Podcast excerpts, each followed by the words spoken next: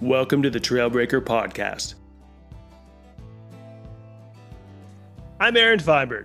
In this podcast, I explore what it takes to be a trailbreaker. Through intimate conversations with people carving new paths across the landscape of business, art, and sport, we dig in on how to excel across seemingly disparate endeavors. What drives people who manage to succeed multidimensionally? Is it how they think? Is it meticulous planning and follow through? Or is it some measure of delusional optimism? My guest today is Carston Oliver, a multi sport professional athlete, environmental advocate, and self proclaimed hot sauce weirdo. We talked about him being uncomfortable with self promotion in social media, having a tinkering mindset, and the value of being prepared. Good afternoon, Karsten. How are you? Good. How are you doing, Aaron? Fantastic. Thanks for joining the show and uh, excited to talk about all sorts of things with you today. And uh, first and foremost, you're in Salt Lake and wondering how has the skiing been? Um, as of late, it's been awesome. Um, we had a really slow start to the season and had early snow and then high pressure for like a month and a half. Um, so then once we finally got snow, it was really high avalanche danger and was we are pretty much tiptoeing around until the last couple weeks really. We finally got a whole lot of snow buried kind of those layers of concern really deep and now things are finally kind of opening up a bit here. We're in a little bit of a high pressure but uh we at least have a setup so the rest of the season should should uh be a lot better than the start was. It's been crazy across almost all the states, it feels like, with so many unfortunate deaths and scary snowpack everywhere, it seems. So um, glad you guys are safe. And uh, did you wind up doing any biking in the desert or any uh, escaping uh, the snow for, for other locales? Um, yeah, earlier in the year, like December and January, I had a couple little escapes up to the northwest. Um, it seemed like Mount Baker at that time was kind of the only place in the Western US that didn't have a terrifying snowpack and actually had like a reasonable amount of snow. Um, so I managed to get up there and do both some biking and some skiing. Um, and then came back here in time for a ton of snow and to watch the mountains kind of eat themselves for a few days. And now things are kind of finally stabilizing and I think we're sitting pretty. Fantastic. And speaking of eating things, I want to thank you again for sending me as a Christmas present a bottle of the spicy magic sauce. Uh, it is unbelievably delicious. So anyone out there who does not know that Carston is also a hot sauce maker should dig into his uh, into his stuff. It is delightful.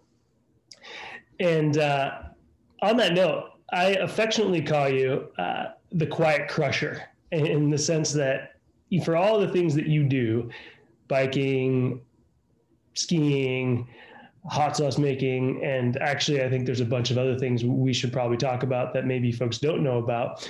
But you have this this demeanor that I wouldn't say is reserved, but it's on the quieter side. It's definitely not on the up in your face self promoter, et cetera, et cetera yet you are you know top of your game in lots of different parts of life. So what's it like to to sort of be in this space of pro athlete across a couple different sports?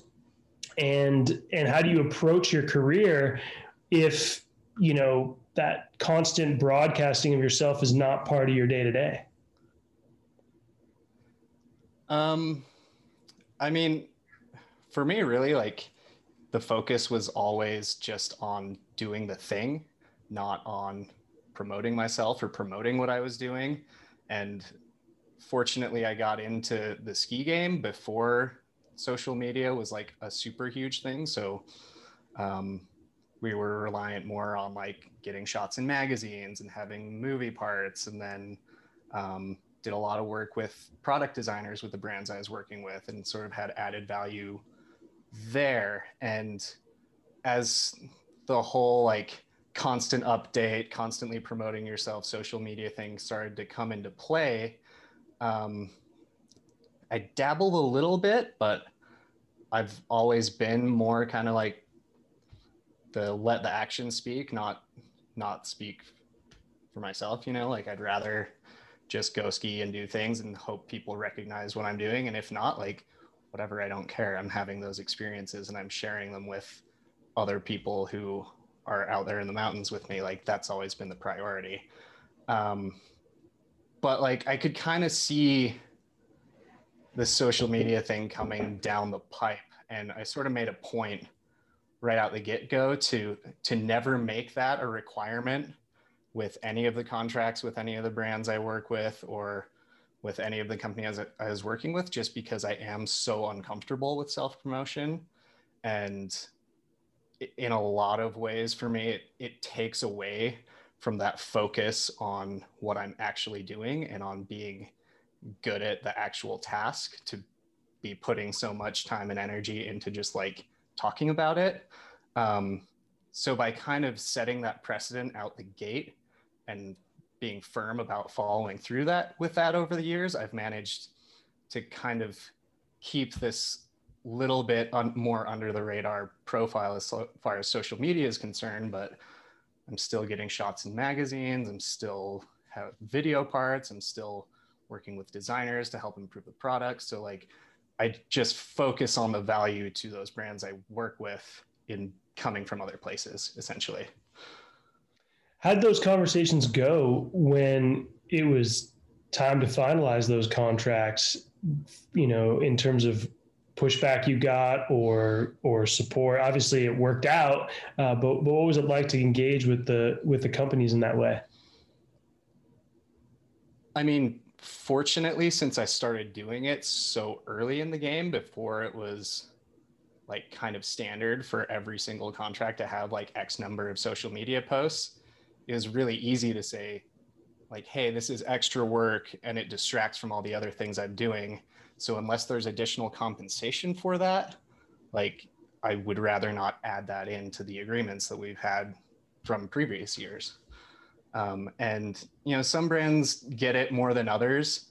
Um, but like beyond just the added work like i do have like a very skeptical view of social media kind of always have and like there are like it's a valuable tool in a lot of ways and people who do it well it's great but like there are various like both personal and like societal wide like psychological consequences to over engagement with it and i've always like kind of tried to keep it at arm's length just for those reasons and most people get it. Like you just have to talk to them about it. I like I like that. The stance is is different and unique, and I also, you know, taking a stand for what you believe in and and finding partners that can support that. That's that's universal across all sorts of parts of life. So that's great, and and it sounds like you add value to the companies in in these other ways too. So so you were mentioning about product design and input and testing, etc. Tell me a little bit more about that. Um, yeah, so with a few of the brands I work with, I've I kind of keep really close in touch with a lot of the designers. Like, um, you know me through Patagonia, and they have always had a really in-depth product testing program, um, both as far as new stuff that's coming out for next year and like just like fabric tests and like all these other things for things that might be you know several years down the road. And like when I saw that they had that aspect to the brand, I was like, I have sort of a tinkering mind. Like I always play with gear. Like I want to be involved where I can with that. And they're really good about trying to get whatever of their athletes and ambassadors who want to be involved with that test program as embedded with it as they can because like the people who are actually using the gear and beating it up um, every single day can really give some valuable feedback um, and then as far as like some other brands, uh, I've been working with Moment Skis for more than a decade, um, probably 12 years now. And um, they're kind of a cool little company because uh, everything they do is in house, like from the lumber mill for the core, basically everything is done at their factory in Reno. So there's a lot of ability to go out there and kind of play with things and try new skis and they're um, very open to just weird ideas and they're never afraid to just kind of try stuff. Um, so a number of years ago um, i would just in the summers go out and like visit the factory and hang out with those guys and uh, we'd kind of kick around ski ideas and i basically just asked if i could build a ski for myself because i had something i wanted to try but it wasn't in the line and they're like yeah cool we can build whatever you want like these are the dates that we have extra time um, so for a couple seasons i just had my own kind of personal ski that I had built and designed, and we just slapped the graphic of some other ski on it. Um, and then the first year that I didn't go back and change it, uh, those guys approached me like, "Hey, should we actually try selling that thing?" Um, and so that that became a ski that was actually in the line, and then um, a few other designs based around some of the concepts from that um, filled other niches within it. So uh, I've had kind of a cool relationship with those guys as well to be able to kind of take a concept and actually see it through and like test a bunch of versions of it and then see how they kind of take some of those ideas and make their own skis based around the around the concept so it's kind of fun right on and what was that model that was sort of the Carston Oliver signature ski yeah the first one that was my actual pro model was called the Chipotle Banana. Um, it was a super fat ski, like 122 underfoot with like a 34 meter radius, just like a charging ski.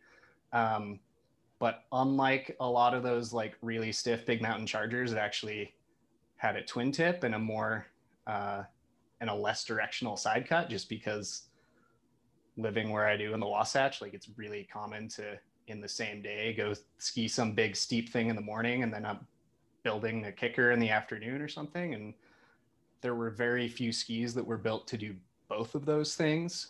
Um, so I wanted to build something for that. Um, and then the thing that made it kind of unique, so basically took the side cut radius and flipped that 90 degrees to make that the rocker profile. Um, so by doing that, you could have a fully rockered ski that's super loose and pivoty and playful. Um, but when you roll it onto edge, you can actually engage the whole length of the ski and have something that actually has some meat to it. And you can dig it and ski it like a big charger. Um, and then some offshoots of that were like a narrower waisted version um, where we actually even made the rocker profile slightly longer radius than the side cut. So you'd get a little quicker engagement because it was made for harder snow conditions. Um, and then sort of an in-between model as well. Very cool. And you touched on the fact that you've always been a tinker and you have that mind and, you know, whether that's skis or bikes or hot sauce. Talk, talk to me a little bit about what other things you get your hands into and and maybe projects or the way you spend your time that maybe we wouldn't even associate with, you know, pro athlete. Um yeah, so I've kind of always had that tinkering mindset and like as far as gear is concerned, like growing up, I couldn't always get the nicest stuff, but I would just get whatever I could afford and then modify it to make it work better. Um, Give me an example. uh, just like totally rebuilding like shock mounts on like a shitty uh, Walmart Diamondback so it could actually run like real suspension and big tires and things. or um, when I was like skateboarding a lot and like racing longboards a bit, like hand building like slide gloves out of like ultra high density plastics and things for as opposed to like going and buying them and um, adding different like compression straps and things to backpacks to make them sit more quietly on your back when you're actually skiing and jumping and you know the whole gamut really. Um, and yeah i don't know that that sort of mindset also drove what I ended up pursuing in school to a certain degree. Like I went to the University of Utah for mechanical engineering. Um, I didn't finish because I got very distracted by mountains and skiing, but it at least allowed me to like further further develop some of that skill set, um, and also kind of keep my finger in other worlds outside of sport because like obviously like it's really easy for this stuff to end very quickly. You can get hurt or brands can fold or like whatever. Like it's not a forever thing. Um, so you have to have other means to to kind of get by in between and be able to shift focus. So like while i was in school i was also working for the architecture department at the university um, in their fabrication shop because they like to employ engineering students there to help the architecture students build stuff that would actually like stay up. Um, and I was also working for some of my dad's buddies, uh, working on um, like uh, various like hydraulic machinery. Um, another one of his buddies I worked for for a while did uh, conversions to make normal gasoline vehicles run on compressed natural gas. Um, so like sort of always keep my finger in kind of other little pies so I have something else to do, whether it's because I get hurt and I need to bring in money for some other reason, or you know the snow's terrible, it's a bad year, or just to like have a little more freedom to not be so reliant on like doing things for a brand in order to go skiing, but actually be able to make some money elsewhere and kind of make it work. So it's kind of be been this balancing of two very different worlds. Yeah, that multi-dimensionality of of living life uh, is crucial, and one of the reasons I created this podcast is to to hear from people who who live their lives from seemingly very disparate places, but are able to succeed across all these different platforms and to and to have it all housed within one life. And uh, you know, I love the fact that you know you have all those parts of you, and that you stay true to your values, and you you know you you have the flexibility and the adaptability on some things but others are just you know not up for not up for negotiation or debate and uh and also just the the the presence you know the the lack of you know desire for the spotlight. And i think that's refreshing. And not that that's everybody's path but i think for people to know that you can be successful and you can be um, you know there's a path uh, for you if you don't want to do it like everybody is doing it. Yeah i mean that's kind of one of the beautiful things in this world is like you really can kind of do whatever you want. Like there's you have to be kind of nimble and be able to problem solve a bit to to make certain things happen but like no one's really making you do anything. So there, there's always a way to kind of balance things and figure it out. Yeah assertiveness and agency is you know they're critical for happiness and sometimes we forget how much power we actually hold. And i love it that even in this conversation i learned something. I had no idea that you used to race longboards and i feel like every time i talk to you which you know i've known you for a couple of years yeah, both on the personal and professional side of things but uh, you continue to fit my nickname of the quiet crusher because every time we talk you sneak something new in there yeah, I've I've done a lot of weird stuff. I think I think a lot of that too comes from just like I don't necessarily attach my identity to the things that I do. Like they're all they all contribute to who I am, but they aren't necessarily who I am. So whenever I get interested in something, I'm not afraid to just kind of take some time and figure it out and like go as far down that rabbit hole as I need to to feel like I can get something out of it. And like you can always go back to everything else too. So um, yeah there's a lot of random things that i've done. That ability to know yourself outside of what you do or what others label you as i think is so important for happiness because time and time again you hear about athletes or you know uh, famous people or some person who's achieved some measure of success in their in their life and then that all stops for whatever reason.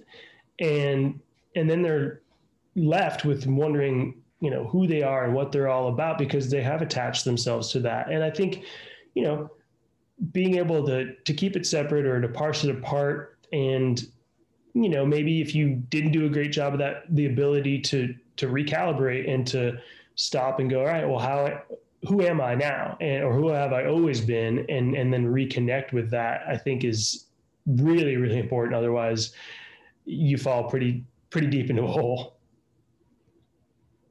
Definitely. Yeah, no, like you, you see it all the time. People suddenly can't do the things they're that they've always done and it it's uh it becomes like a real identity crisis sort of thing.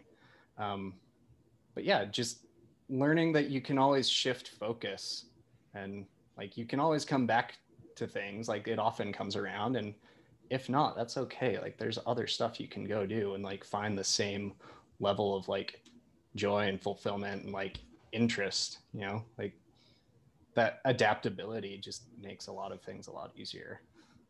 And certain things build upon each other or are the precursors to things that you'll later get into that you would have never predicted was the sort of secret sauce to get you there. So when you think about the variety of things you're up to anything that jumps out that fits that description where it was like you would have never connected thing A with thing Z down the line, but but something along the way that you learned was the exact bridge you need to get there? Um, yeah, there's actually been a few of those things. Um, uh, I'd say kind of maybe the best example of sort of bringing together all these different skill sets and worlds kind of all in one place. Um, I've I've known a lot of the guys over at Sweetgrass Productions for a long time. Like I actually went to high school with some of them, and a lot of um, the first ski films I was in were movies that they made. Um, but then a number of years down the line, like a couple years ago, they had had quite a bit of success with these really creative uh, shorts that they did. Um, that were like all at night. They were they were like contract gigs for Philips TVs. Like they're just supposed to be really colorful for some like weird TV where the color would like glow on the side of it, and it was just um, basically they had made um, these really psychedelic, crazy looking night films. They did a ski one, a surf one, and a mountain bike one, and um, they basically got approached after some of those uh, because randomly this uh, Chinese action film director had seen one of those sequences and wanted something in his movie that looked just like that ski film. Um, if, if you if people want to see it, uh, look up Afterglow for the, the like the original Sweetgrass short. Um, but they just wanted to recreate it with snowboarders. So I got hired on as a quote unquote mountain tech. Um, because it was basically this full on like multi-million dollar Hollywood shoot for like 90 seconds of footage. Um, but we're in the middle of nowhere in this like heli lodge in Canada. And my job was basically to go in beforehand, help the actual mountain guides, like set a bunch of boot packs, cut cornices, like get everything safe so that like Hollywood lighting guys don't go tomahawking off a ridge in the middle of the night. Um, and then help like rig things up to get like all these lights into place. Like you know we had like 10,000 watt lights like basically had like a second sun to light things up and had to get all these other small like lights to um, fill in things. And so they're up on ridge lines like strapped to cliffs and like in all these precarious places. Um, so we're getting those done. And then while the shoot was going on basically just had to like run around and troubleshoot everything because it's all like equipment that isn't designed to be out in the weather, out in the cold, and it's constantly breaking down.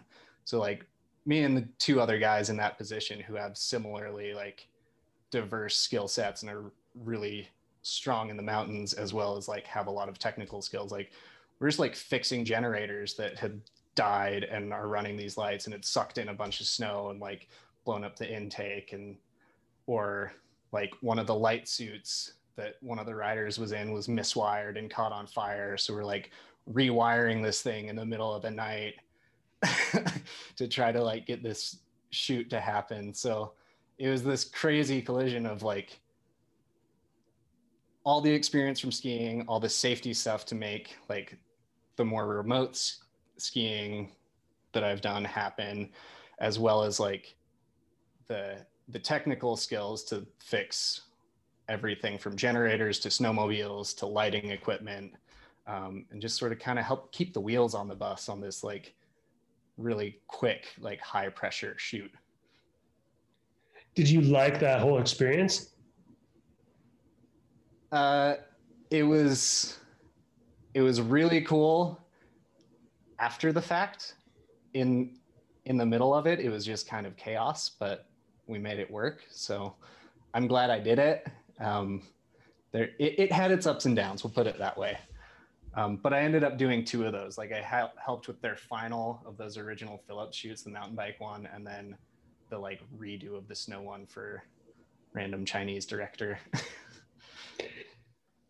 And kind of related to that chaos you know as a guy who seemingly just stays pretty mellow at least you know visually talking to you you know not to say you don't have your internal ups and downs and and and a whole host of feelings inside but on the surface you seem so measured and so calm. So i guess two questions. One are you really wired like that? Because i do know there's a lot of athletes especially ones that are in high risk sports who just physiologically they just don't get that wound up.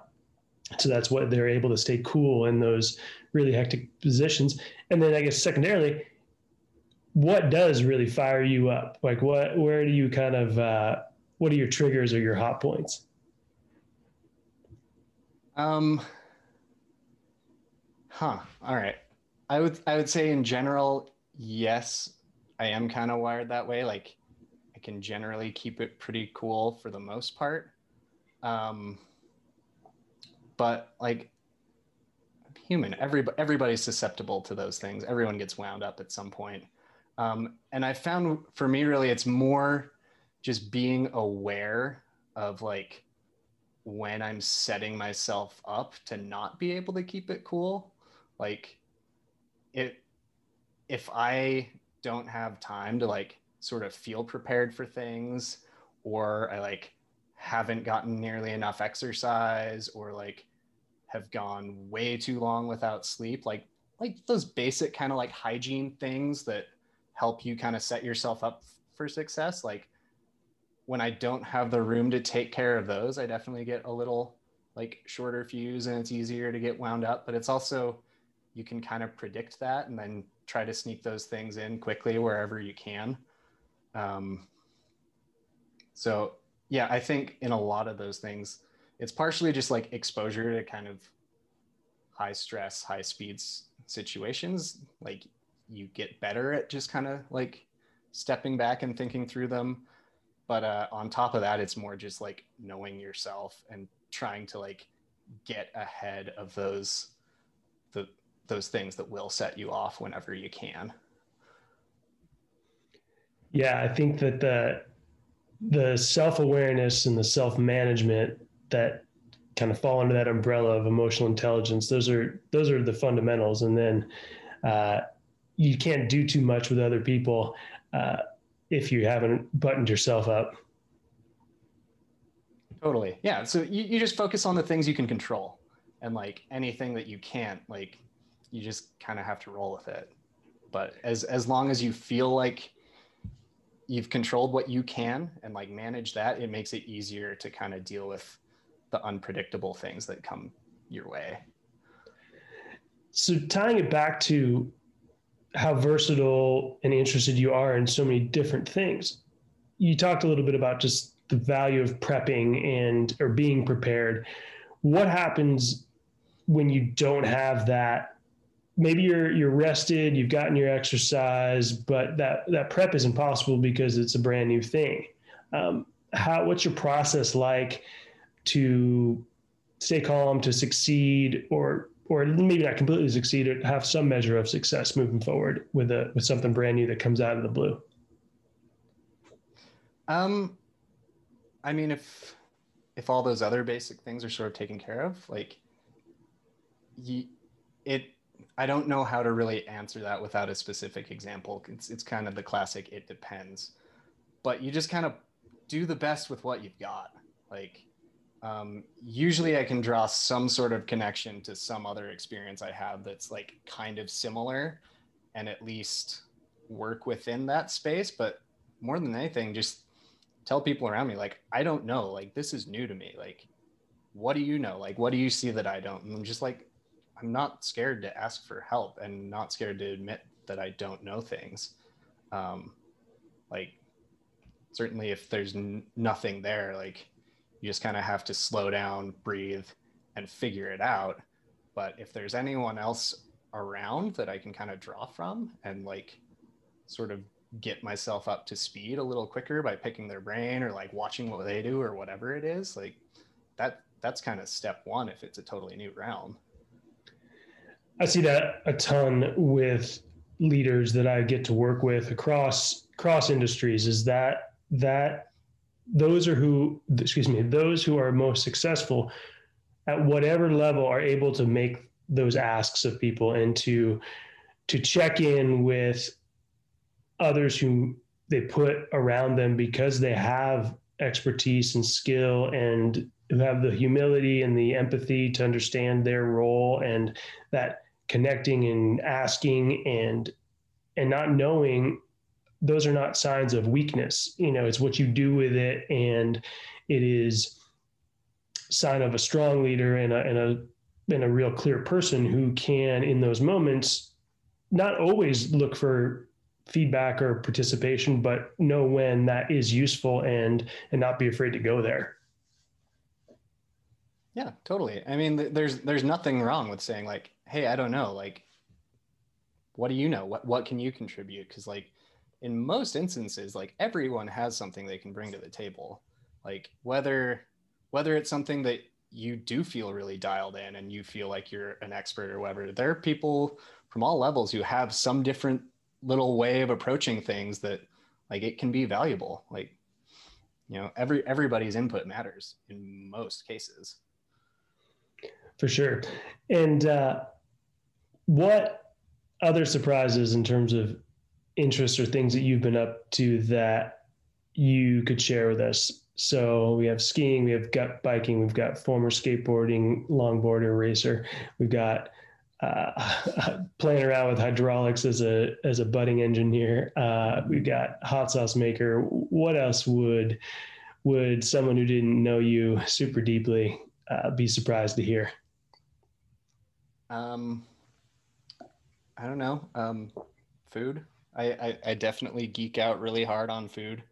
Um, growing up, like my parents always had a big garden, and ever since I moved out of the house, I've always had a huge garden too, and you know have like chickens and things because that whole ecosystem kind of helps that all thrive, and just sort of being aware of where my food comes from, and I enjoy cooking, and I enjoy like sharing that sort of experience around um, this sort of basic need like everyone's got to eat and what you put in your body very very truly like becomes you like it's what you're actually built out of.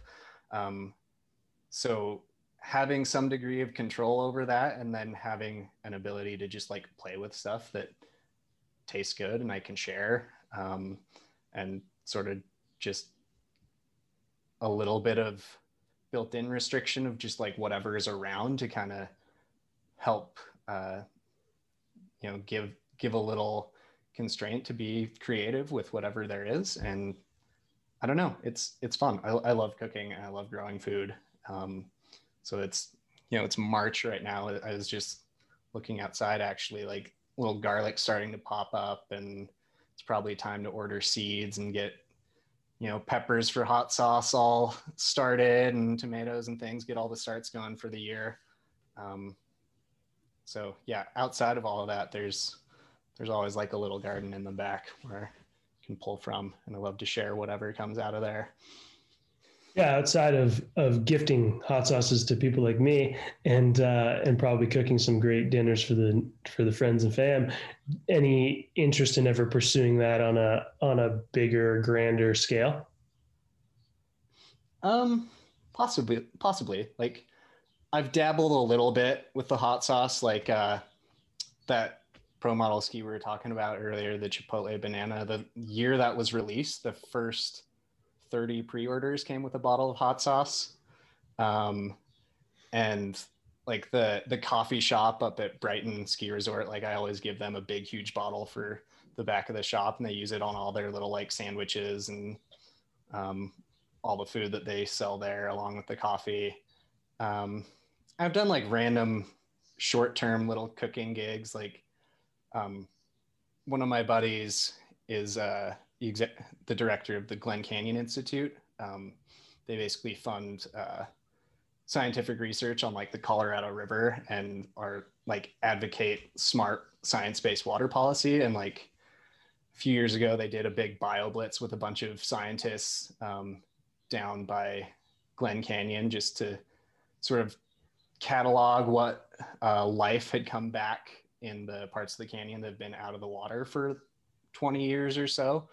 Um, and I was basically like camp chef for a group of like 30 scientists for like, what was it, four or five days. So that was kind of fun. Um, occasionally get like hired to cook like a big, huge like Japanese dinner or something for friends who are having a big party or something. So I don't know, like all of that stuff I could pursue it more. Like it would be kind of fun to actually build out the hot sauce brand or like find some funny little restaurant space. But I also mostly do it for fun and I don't want to kind of ruin it by having to do it all the time. So unless I can find some weird way to only have to do it like certain times, I, I, I don't I don't know that I would actually pursue it. Yeah, sometimes when it becomes a, a job, the the fun is gone. So uh, that makes a lot of sense. Yep. And um, you know, just dawned on me when you were talking about the Glen Canyon experience. You know, you've done some advocacy work, some some speaking or some advocating across a couple different uh, platforms over this last year or two, and uh, you talk to us a little bit about just high level what those what those areas were that you were uh, kind of pushing for change on, and then also what it was like to to step into that realm as a as an advocate for change and and what you had to do to, you know, um, stretch yourself or challenges you had uh, along the way on that path. Um, yeah, so done a little bit of like kind of advocacy and I don't know about if I would call it activism so much as just actually kind of giving a shit about what happens in the places I like to play and just feeling like it's something that most of us should do if we actually care. Um, uh, but at any rate, there's there's been some really kind of fun, easy stuff just because it's had a lot of community support. Um, I do a lot of work uh, like trail building and working on like the I Street dirt jumps and um, along with a whole bunch of other people who've spent a lot of time up there and lot have put a lot of time into the trails. Like a number of years ago, we all kind of got together and got Salt Lake City to actually officially approve a few of these uh, sort of local dirt jump spots and trails in the foothills. Um, just because over the years there have been times when you know someone would get hurt or some there some complaint would come up and there was threat of those uh, getting bulldozed or torn down or shut down in some way shape or form. But the reality is like most people here ride bikes and like parents teach their kids to ride at these places and it really is a community asset. So we basically got together and showed the city like how much support the community has for the, those places. And because of that, over the last several years, the city is now like fully supportive of trail projects in the foothills and they've totally redone the master plan and they're like putting in a whole bunch of directional bike trails and like hiking only trails and just like making a lot more places for like kind of like nearby easy places for people to play available um, just because there is like an increase in use of all of that stuff and the city kind of sees the value in um, being able to spread people out and give people that place to play. um, and keeping those places around um, moving forward. So that stuff's been really fun. Um, and then there's also been uh, this attempt to kind of manage the very like busy, diverse ecosystem that is the the Cottonwood Canyons and the Central Wasatch. Um, just because you have this crazy collision of like full on wilderness um, immediately next to like a city with a couple million people. And at the top of those canyons where you're on Forest Service land, you have ski resorts. So there, and on top of that, it's also watershed for the city. Um, so, and, and it's uh, basically Tri Canyon area gets as much visitation per year as all five national parks in Utah combined. Um, so there's like a whole lot of different uh, different people who want have some stake in what's going on up there, and a number of years ago, there's this uh, basically this process called the Mountain Accord, where they're attempting to create like a long-term plan to manage the canyons to where you're not degrading the natural resource that's there, but you're still allowing the ski resorts to have their business and like grow and develop and have places for people to hike and bike and ski and like balance that with recreationalists and not overwhelm the neighborhoods that are up there and still have some sort of like reasonable roadway to get people up into those places. It's this whole complicated mess. Um, but it, it basically had come to this point where after they went through this like process to kind of get a plan, um, they were looking at creating sort of a new land designation for the upper part of the cottonwoods for all that stuff that is on Forest Service but isn't wilderness like the lower part of can- the canyon.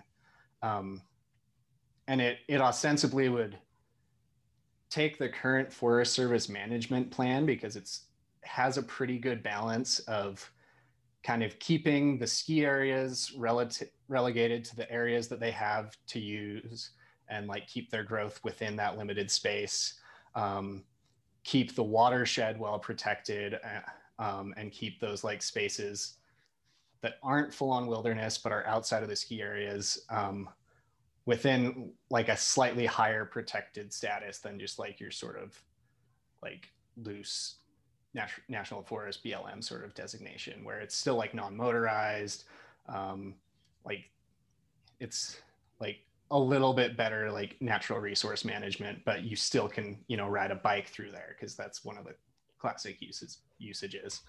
Um, yeah, you but, you uh, know, sorry to interrupt you, but you know, I just want to draw this parallel with you know being able to make change and be an advocate and to and to do it in a way that feels right to to your core. And you know there's folks that that feels right to them to be on social media or it's to be you know on the steps of the government or someone like you who it's do the things in the backyard that you give a shit about. And um, that you feel compelled that, that, strike chords with you and and and you don't need to draw a ton of spotlight to it but it creates a, a change just as valuable. So i think that's a that's a really important thing for people to hear that you know and i don't think it's it's a little cliche like it, it can be these small changes but you know as you just described even things that seemingly small i mean they're can be hyperly complicated with many stakeholders with many different uh, values and needs and and it's not easy work but i think when when you folks find the thing that really strikes a chord with them they stick with the projects whether it's the garden in the backyard or whether it is the you know the project you're describing. So um, that's that's amazing. And then you know bef- as we kind of wind down a little bit in this in this chat what did you learn about yourself you know in that in this sort of advocacy or giving a shit space right you know there's obviously this athletic you there's the there's the tinker you there's the um, you know the the cooking in, in in food you but this other side of you what what did you notice about yourself or uh, how were you pushed to grow? Um, yeah, first of all, thank you for stopping me on the like rant trying to explain this overly complicated issue. Um, but yeah, to bring that sort of all back around, um, I mean, a lot of that stuff, the whole impetus was just kind of to give back. Um, like, I feel very lucky to have grown up where I did and have had access to these places to like recreate and to be out in nature and to sort of like learn and grow through like time spent outside and it was all motivated by just trying to like make sure that people who are getting into that now and people who are getting into it 10 years down the road still have access to those same things. Um, and through that it, it was kind of learning that like when you see a problem or an issue or a space where something isn't quite being addressed or you feel like you have something meaningful to contribute like that's when you can speak up. And like i'm generally the quiet type but like if you just get involved and show up and like try to listen to people who might have a different view of it from you but like bring your perspective to it and realize that you know most people kind of have similar motivations. They just might have a slightly different vision of what that looks like moving forward. Um, that, that you can actually sort of have like meaningful conversations and, and find a right balance to like protect these places and let people do what they need to do there like and find like the right compromises. Um, and yeah to to sort of finish that uh, snow one with the canyons at the end of all of that uh, complicated process, there was basically just I was seeing that some of the environmental groups and backcountry groups were constantly holding a really hard line on one side of the issue, and the ski resorts and like business developments and like real estate developments were kind of like holding a really hard line on another. Um, and they were kind of ignoring the fact that most of the people who actually use and recreate in these places are somewhere in the middle and kind of see value in both like the resort experience and the like dispersed recreation kind of more wild experience and just sort of tried to act as a go between in some of these conversations and like just bring a few more people to the table to kind of have that like middle ground view. Um, to be honest that whole thing is still in the works and it's still a mess so i don't know how good it did but at least it like really challenged me to have conversations like directly with managers of some of the ski resorts, um, as well as like directly with like leaders of some of these environmental groups and like try to bring like both views to the table and try to get things to kind of balance out. Um, we'll see how it all actually shakes out, but I, I never really envisioned myself having any of those kind of like tougher conversations with any folks like that. So it it was a big stretch just to like sort of throw my hat in the ring to to some degree and i don't know i've kind of gone in and out as far as how inv- involved i've stayed over the years because there's only so much time to do all the things but certainly when whenever there's a point where it seems things need a little extra boost i try to jump in there. Yeah i think that you know you talked throughout our conversation today about the the value of both just jumping in and, and doing and trying and and creating something that maybe no one else has considered was possible. So whether it's you know going out and buying your own gloves for skateboarding or just making your own or you know pitching the contract that works for you to these companies that um, maybe nobody else was wanting to do and and hearing a yes and the idea that you know to carve those new paths, to break those new trails, you have to be willing to not only believe in yourself, but also believe that it's possible and connect things that, you know, seemingly other people wouldn't connect. And and to sort of not just be self-focused, but to see the value of, you know, there's infinite that we can infinite amount that we can learn and other people around us play a pretty big role in in keeping us moving forward uh, on those trails that we maybe initially broke. Totally. Yeah. And um there's a, a lot to be said for just like checking to make sure that your your motivations are not solely like around yourself and that you're trying to involve the other people who are at the table. And i mean whether it goes the way you hope it will or not like at least you tried you know? Like nothing's going to happen if you don't at least give it a shot. Yeah the uh the ability to and willingness to break a trail in another direction sometimes you'll strike gold and sometimes you'll be uh, hung up on the on the edge, and sometimes you'll be deep in the hole. But but that's part of the that's part of the joy of the whole process. So Carston, I want to thank you for taking some time out of your day to join me and have a, a pretty rich talk. I hope others will enjoy, and uh, all the best for the rest of your season and uh, get that garden growing. And I hope that oh mother mother winter dumps a whole bunch more snow on all of us uh, safely. So thanks for your time and uh, look forward to catching up soon. Yeah thanks a ton for having me. Always good to catch up with you. Take care